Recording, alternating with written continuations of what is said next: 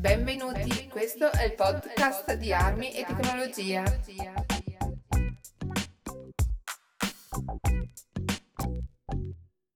Ciao, sono Ivan, questa è la puntata numero 29 e in questa puntata, grazie a un ospite, parleremo in modo approfondito del tiro a segno, scopriremo un po' tutti i segreti. In più, a fine puntata, ci sarà una nuova rubrica dove guarderemo l'utilizzo delle armi nei film. Buon ascolto!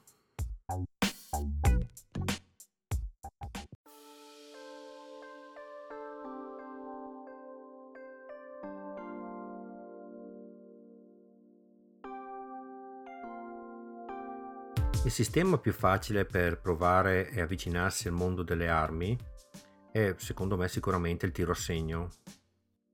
Diciamo non il tiro a segno accademico, ma andare proprio a un poligono di tiro a segno, fare i permessi e noleggiare un'arma. Lì si può già da subito provare l'esperienza di tirare.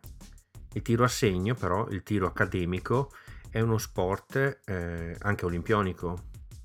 È uno sport complesso, è uno sport che potrebbe piacere a molti di voi. Io però, come detto, non conoscendolo molto bene, ho preferito rivolgermi a un amico che abbiamo già conosciuto nella puntata numero 14, che si intitolava Un sigaro, un amico, un sigaro, un revolver, dove ci parlava di un libro che aveva scritto. Questo mio amico, che si chiama Diego, amico e collega, fa ormai da moltissimi anni il tiro accademico. Come detto, è stato anche campione italiano juniores e perciò ho pensato chi meglio di lui ci può spiegare tutto questo mondo. Perciò ora vi lascio il contributo registrato qualche giorno fa. Buon ascolto, ci risentiamo alla fine.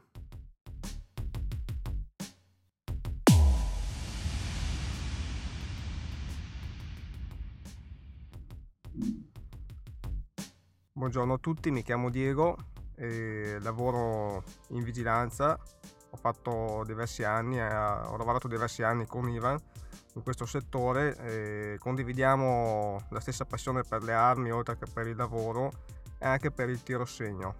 Mi piacerebbe far capire alla gente come è strutturato proprio il tiro a segno come tipologia di attività e di sport. Infatti è per questo che ti ho chiamato, visto che tu hai fatto per molti anni e qualcosa fai ancora tiro a segno, e volevo proprio un'opinione, una descrizione di chi conosce bene questo mondo che da parte mia è stato visto solo di sfuggita. Allora cominciamo con le classiche domande basi per chi non conosce il tiro a segno. Allora, da quanti anni si può cominciare a fare tiro a segno? Allora, diciamo che come tutti gli sport il tiro a segno è composto da categorie e si comincia dalla categoria pulcini, dunque dai 10 anni.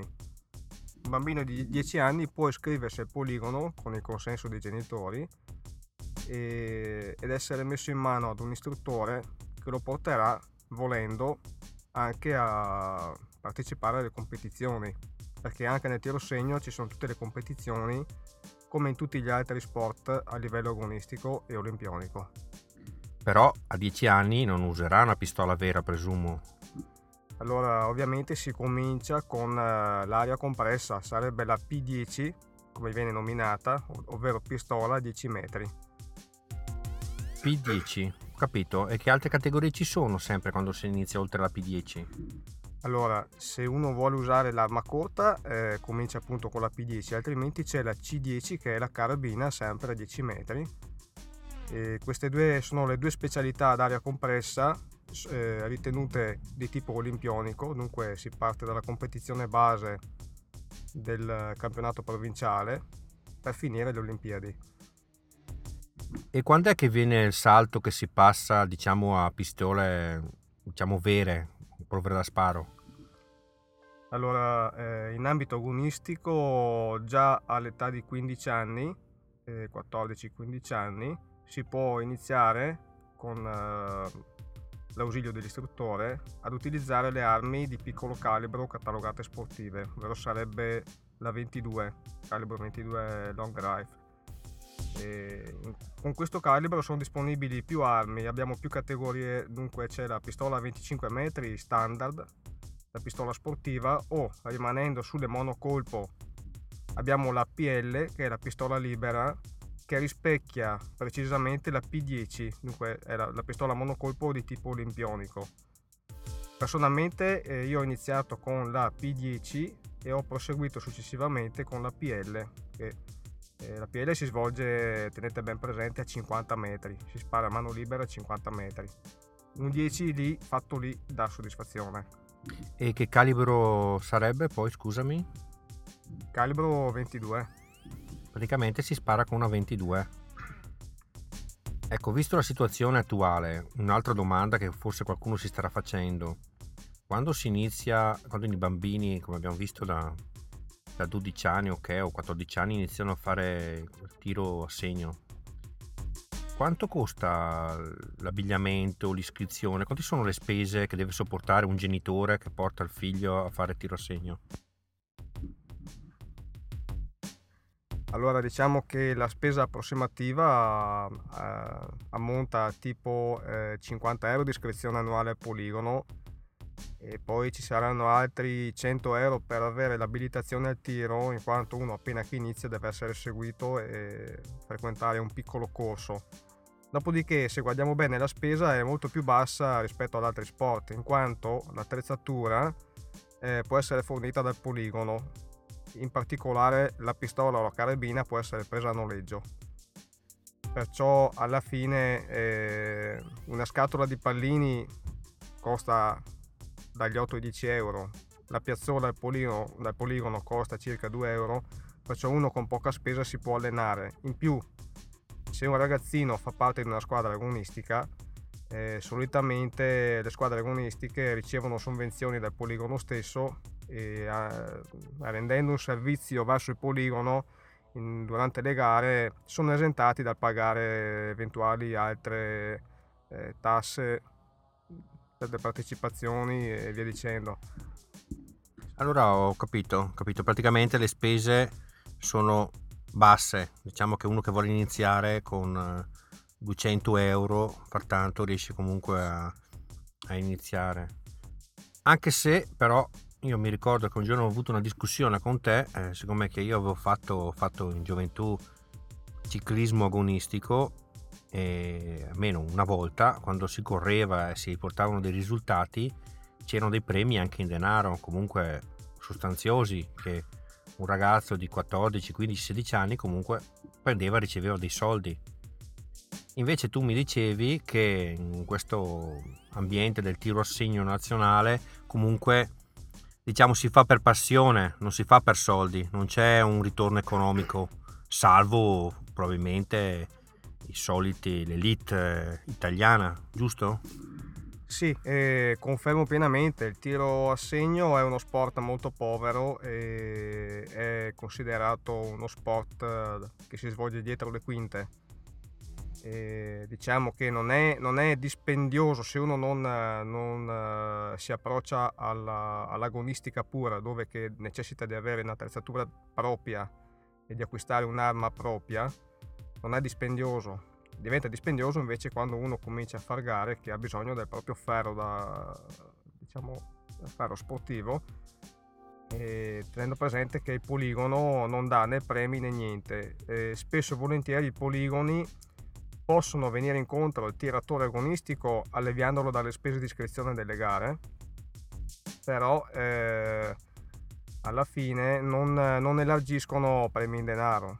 Cioè, se ti è possibile, faccio un esempio di un grande titolo che hai ricevuto e dei premi in denaro che ti è conseguito a questo titolo, nel senso, hai vinto ancora, dicevamo, no? Allora, sinceramente, con tutte le qualificazioni che ho fatto tra regionali e nazionali, dunque parliamo di circa 14 medaglie d'oro regionali e 3 qualificazioni nazionali, primo, secondo e terzo, ho ricevuto come omaggio, lo dico sarcasticamente, alcune scatole di pallini e dei pacchi di bersagli per allenarmi. I premi in denaro non se ne è parlato. Ho la soddisfazione personale di aver partecipato e di avere le mie medaglie appese nei quadretti a casa mia e basta, insomma.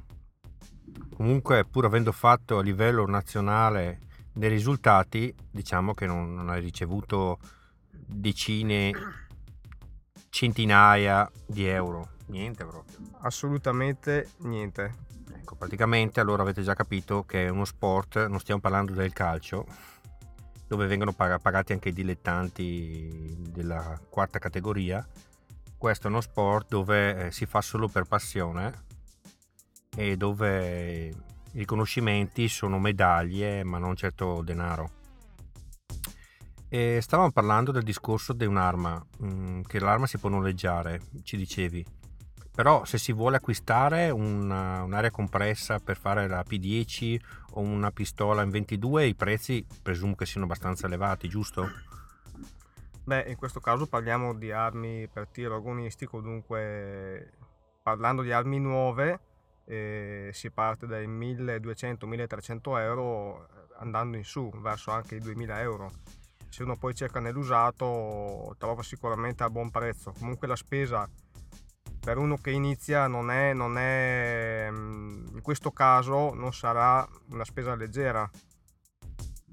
Capisco che comunque è un prezzo elevato, però faccio sempre l'esempio del ciclista. Un ciclista che comincia a correre in bicicletta, che si compra la sua bicicletta, i 1000 euro li passa abbondantemente, perciò è un prezzo elevato ma relativamente elevato. E tu personalmente di pistole sportive quante ne hai cambiate da quando fai tiro agonistico? Beh, allora io ne ho cambiate solamente 2, parliamo di 20 anni di attività agonistica, in quanto, come dicevamo prima, sì, la spesa a primo intro può essere anche elevata, però una pistola ti dura per tanto tempo. Sono oggetti che non si usurano come le macchine o le bici e via dicendo. Confermo. Comunque una pistola, presumo un 22 lì, che parlavamo del, per chi proprio non sa nulla, la pistola quando parlavi del calibro 22 che sparavi a 50 metri, che dimensione ha un 10 a 50 metri per sapere cos'è che si deve fare per essere, diciamo, bravo a sparare? A 50 metri il 10 della pistola che dimensione ha? A 50 metri il 10 della pistola, il 10 del bersaglio intendi? Non... Sì, del bersaglio. Io in questo podcast utilizzo come unità di misura la frutta. Abbiamo il limone, l'anguria, perciò tu prova a pensare, che è il sistema più facile per dare subito un'idea. Prova a pensare al 10, che dimensione ha il 10 dei 50 metri per sapere un po', dare un'idea. Beh, paragonandolo ad un frutto direi alle dimensioni di una castagna o di un chicco d'uva. Parlando di soldi, 2 euro circa. Il 10 a 50 metri è grosso come 2 euro, cioè diciamo che è molto piccolo il 10 a 50 metri. Praticamente in via teorica potresti beccare nell'occhio un cervo, vista la dimensione del 10. Sì, ovviamente teniamo presente che i parametri di mira sono ben differenti, cioè ovvero il bersaglio è composto da tutti i cerchi, la collimazione delle tacche di mira solitamente è sotto al cerchio nero, quello grande. E diciamo che la pistola è tarata in modo che puntandola lì il colpo va a impattare proprio nel centro del bersaglio. Sì, ecco, qua forse è meglio fare una precisazione. La differenza delle pistole da difesa dove si mira la pistola spara, cioè voi quando sparate con una pistola che puntate al 10 da difesa, lei spara al 10, invece queste qua da tiro a segno, per avere maggiore precisione, vengono tarate in modo che sparino al 10 se voi sparate sotto al cerchio nero, diciamo al simbolo nero, in modo da avere un riferimento più preciso sul tiro a distanza. Allora abbiamo parlato principalmente del tiro con la pistola, però si può fare tiro a segno anche con la carabina. In questo caso, Diego, quali sono le differenze rispetto alla pistola? Beh, se parliamo di tiro agonistico, qua risalta subito che aumentano le spese, in quanto una carabina per tiro agonistico può costare anche 3.000 e passa euro, e l'equipaggiamento del tiratore è diverso da chi spara con la pistola, in quanto devono indossare una giacca e dei pantaloni appositi fatti in cuoio con delle cinghie, no? E che serve a stabilizzare proprio nella posizione di tiro, e questa è molto costosa, si parla anche di 1.000 euro. È come acquistare la tuta da motociclista, per capirci, dunque deve calzare perfettamente sulla persona, e perciò il tiratore di pistola è, in un certo senso, è più libero nell'equipaggiamento. Con la pistola, un paio di scarpe e una benda sull'occhio, se la cava alla grande. Invece, sparando con la carabina, abbiamo visto, ci sono le spese più elevate. E i bersagli, le distanze restano uguali della pistola? Allora, le distanze sì, sono le medesime, distanze per tiro olimpionico, dunque 10 e 50 metri in questo caso. Le specialità uguali, carabina calibro 22 o ad aria compressa. E il bersaglio da carabina però è molto più piccolo rispetto a quello della pistola, è grande la metà.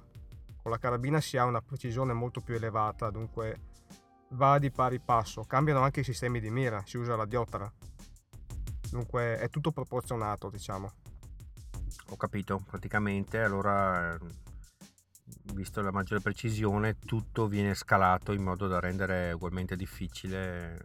Così. Un'altra particolarità, mi sembra di aver capito guardando delle gare in televisione, che non c'è solo il 10, non basta fare il centro segnato come 10 per fare 10 punti, ma ci sono diversi, diciamo, livelli di 10. Ci vuoi dare una diciamo, spiegarci un po' questo discorso? Allora, qua tu ti riferisci alle gare di tipo nazionale, lì sono molto belle da vedere, perché ci sono i finalisti che si confrontano sparando con i decimali, ovvero ci sono i bersagli elettronici che calcolano il decimo di punto, dunque come dicevi te può esserci il 10.1 che è appena toccato, come il 10.9 che è il 10 perfetto. Spesso e volentieri è capitato anche a me che per 1 o 2 decimi guadagnavo o perdevo una posizione nella classifica finale. Certo, qua stiamo parlando di P10, giusto? Sì, beh, questo si riferisce sia alla P10 che alla C10, e può essere riportato anche alle altre specialità, come la pistola libera a fuoco e la carabina libera a fuoco. Diverso è per le semiautomatiche dei 25 metri, perché quelle non sono ritenute specialità olimpioniche, si fermano prima. Ho capito. Perciò per gli ascoltatori dovete aver presente che se spari con una pistola a 50 metri, come abbiamo visto prima, il 10 è grosso come una moneta da 2 euro. Perciò voi pensate alla P10 che si spara a 10 metri, di quanto è piccolo il 10 in proporzione, nel senso. Perciò il 10 sarà poco meno di 2 centesimi di euro. Sì, cioè proprio è microscopico.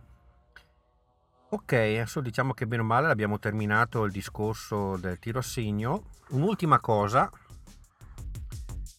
un po' come nel mondo delle armi, che se nel mondo delle armi forse qualcosa posso anche giustificarla, nel tiro a segno, specialmente fatto con aria compressa, alcune volte viene discriminato e viene visto come il male, perché solo parlare di armi viene visto come il male. Mi avevi raccontato un aneddoto, visto che tu sono 20 anni che fai tiro a segno, cioè hai cominciato ancora quando andavi alle scuole, alle medie, alle elementari, di un aneddoto di una tua maestra. Prova a ricordarcelo per sapere ancora, per spiegare ai nostri ascoltatori ancora che visione chiusa che ha certa gente. Sì, diciamo che l'ignoranza non ha limiti a volte, nel senso che adesso un po' meno, ma all'epoca vedere un bambino che va al tiro segno era considerato un tabù. Mi ricordo quella professoressa di italiano disse ai miei genitori in un colloquio, disse: vostro figlio studia poco e diventerà un delinquente perché maneggia le armi. Difatti è da 12 anni che faccio la guardia giurata e che acciuffo i ladri. Dunque dispiace molto sentire certe cose. Allora, precisiamo una cosa: per iscriversi al poligono bisogna avere la fedina penale pulita, e questo anche per i bambini. Io all'epoca avevo 11 anni, i miei genitori hanno dovuto chiedere il certificato di buona condotta al tribunale perché io potessi essere abilitato ad iscrivermi al poligono. Dunque già lì uno che frequenta il poligono e che si iscrive deve avere le carte in regola con la legge. Poi il tiro segno è un ambiente dove viene insegnata la disciplina, ci sono poche regole ma fondamentali. Dunque regole sul maneggio delle armi, fare attenzione, e ovviamente non si sta scherzando con le armi in mano. Perciò mi piacerebbe appunto che la gente capisse questo. Il tiro segno, lo sport del tiro segno è uno sport a tutti gli effetti dove c'è un gruppo di agonisti che si confronta per ottenere un risultato, come per la scherma, come per il judo o tutti gli altri sport comunque sia, dove c'è competizione. Sì, diciamo che a Verona abbiamo avuto anche delle eccellenze, abbiamo avuto campioni come ad esempio Roberto Di Donna, un campionissimo, diciamo. Sì, perciò difatti alla fine è proprio uno sport che comunque è calcolato come sport anche a livello olimpionico, è una disciplina olimpionica.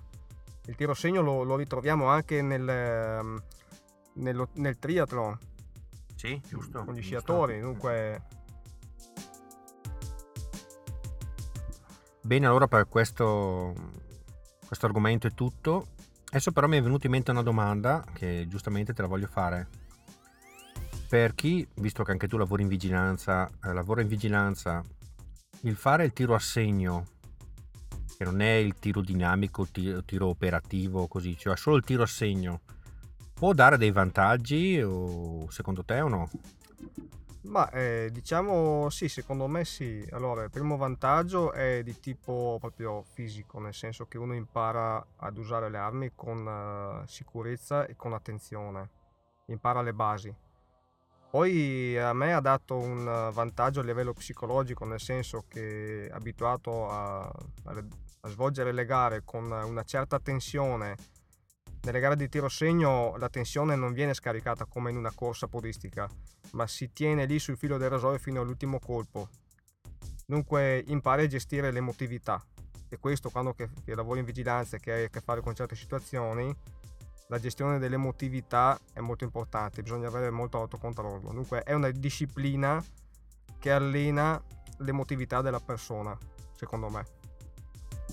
Sì, allora diciamo non aiuterà in ambito operativo, però aiuta a crescere la persona nell'emotività e nel maneggio, nelle cose basi della difesa, dell'utilizzo dell'arma, diciamo. Comunque è una crescita sicuramente che può venire utile. Allora, ok, bene, per questo argomento abbiamo finito.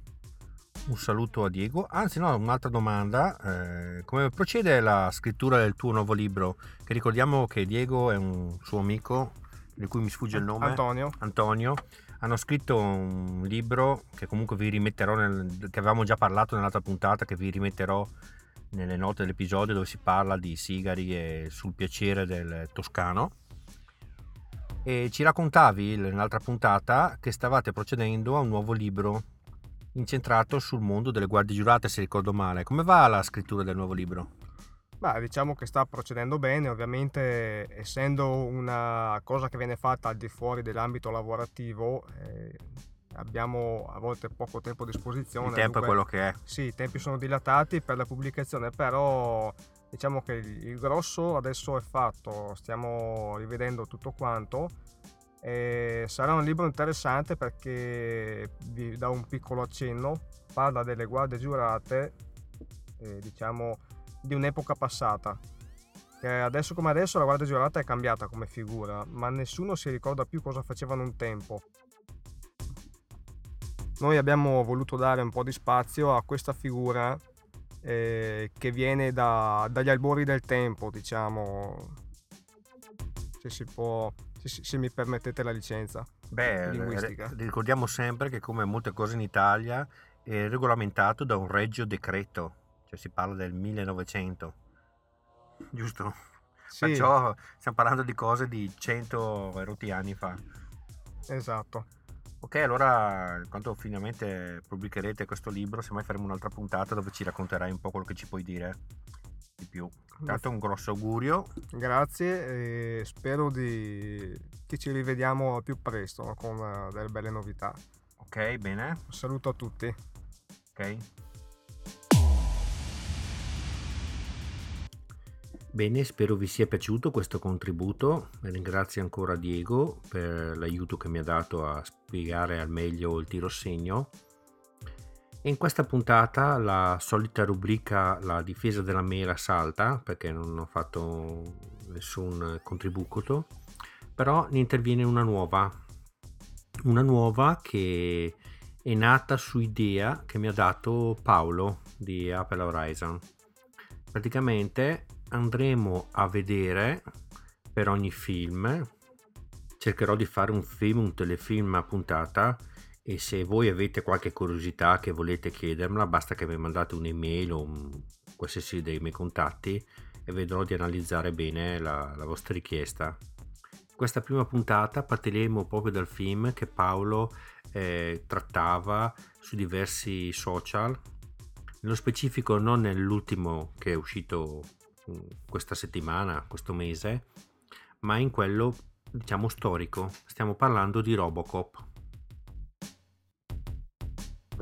L'originale è uscito del 1987, poi c'è stato Robocop 2 nel 90 e il 3 nel 93, poi hanno fatto anche delle serie così, e ultimamente nel 2014 c'è stato un reboot ed è uscito il nuovo Robocop. Comunque noi andiamo per interesse a guardare il primo, quello del 1987. Penso che tutti più o meno conosciate. Un poliziotto fa un incidente e viene trasformato, tra virgolette, in robot quasi tutto. Resta il cervello, il busto, però le gambe, le braccia diventano tutte praticamente di un robot. Ecco, la caratteristica che aveva questo Robocop dell'87 e quelli successivi e che aveva una pistola inserita non in una fondina ma proprio fisicamente all'interno della gamba, che ormai era una gamba da robot, una pistola molto futurista, cioè molto grossa, automatica, qualcosa di fantascientifico. Ecco, qualcosa di fantascientifico che però in realtà, se si va a vedere bene, non era altro che una Beretta 93R. Praticamente la beretta, la classica beretta, la solita beretta di cui parliamo, dei carabinieri, che è la 98, che è la 92 col calibro diverso, però è la solita. Questa qua è la 93, è solo praticamente la solita beretta, dicevamo, però modificate ed è in versione automatica. Questa qua infatti funziona come una mitragliatrice, proprio non è semi-automatica. È proprio solo quell'arma lì, con tutti dei contrappesi, dei spegnifiamma montati, la linea è stata molto cambiata, ma in realtà non è altro che una 93.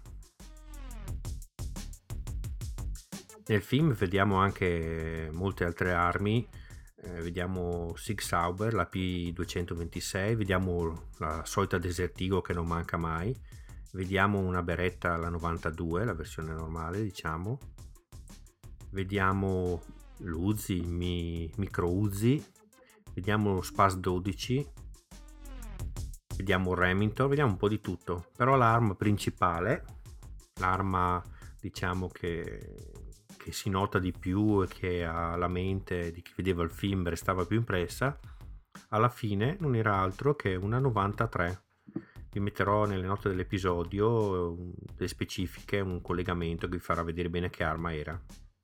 Comunque vi accenno già qualcosa. Allora, è una pistola entrata in mercato intorno al 1977, si chiama calibro 9 Parabellum, si chiama Beretta 93R, la R sta appunto per Africa. Infatti era in grado, usando un selettore sul lato, di selezionare 3 colpi in cadenza rapida, una cadenza teorica di 1100 colpi al minuto.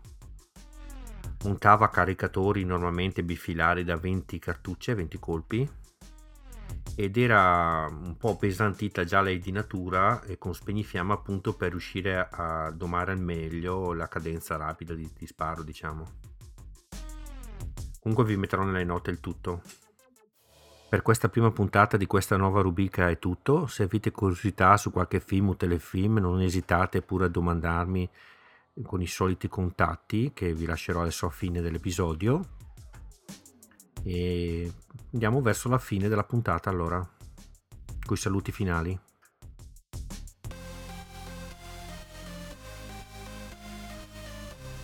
Anche per questa puntata di Armi e Tecnologia, la numero 29, siamo giunti alla fine. Vi ricordo i miei contatti, che sono armietecnologia@gmail.com come mail. Abbiamo anche un canale Twitter @armietecnologia, una pagina Facebook Armi e Tecnologia e anche un canale YouTube Armi e Tecnologia. E oltretutto vi ricordo anche che su YouTube sto per far andare via un ciclo di diverse filmati, diverse puntate, dove guarderemo riguardo il revolver Smith Wesson tutto, dal smontaggio alla pulizia, come è fatto, vedremo proprio tutto. Per adesso c'è solo la prima puntata, comunque è mia intenzione di proseguire anche su questo canale YouTube, diciamo. Allora è proprio tutto, vi chiedo se vi è possibile di lasciarmi una recensione su iTunes, se potete, positiva o negativa, vedete voi. Ho proprio finito. Un saluto grande, a risentirci alla prossima, ciao da Ivan e colpo in canna, ciao.